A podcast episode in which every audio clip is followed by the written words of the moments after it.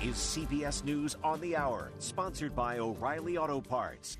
I'm Stacy Lynn. We begin in Brownsville, Texas, where President Biden is talking immigration and border security, a top issue for voters. They desperately need more resources. Say it again, they desperately need more resources. They need more agents, more officers, more judges, more equipment in order to secure our border.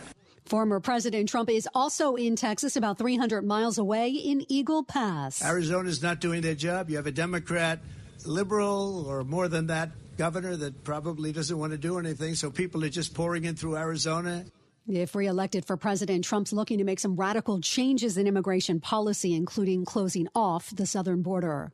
The White House responded to a deadly attack in Gaza today, where over 100 were killed waiting in line for humanitarian aid. CBS's Linda Kenyon. The president spoke with Egypt's president about the war between Israel and Hamas, humanitarian assistance to Palestinians, and the death of civilians as they lined up for food in Gaza. White House spokesperson Olivia Dalton says that incident underscores the urgent need to reach a ceasefire deal. We've been in touch with the government of Israel this morning uh, about to gather information and to request that they investigate and provide more information about the circumstances that led to this tragedy. Dalton added the two leaders will remain in touch in the coming days to try to bring about a prolonged end to the fighting on Capitol Hill. The bill is passed, and without objection, the motion to reconsider is laid on the table. The House approved a short term funding bill to keep the government open at least for another week. The Alabama legislature has passed Republican proposed bills to restore access to in vitro fertilization after the state Supreme Court ruled that embryos are considered children.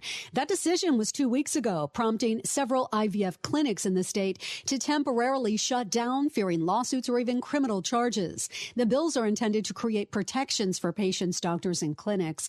The governor is expected to sign it into law next week.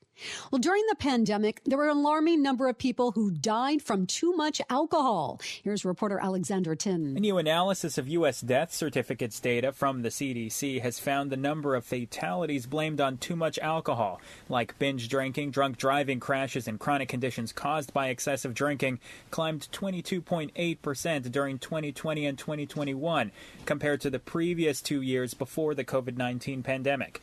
That's an increase which the agency says translates to an average of around 488 deaths each day from excessive drinking during 2020 to 2021.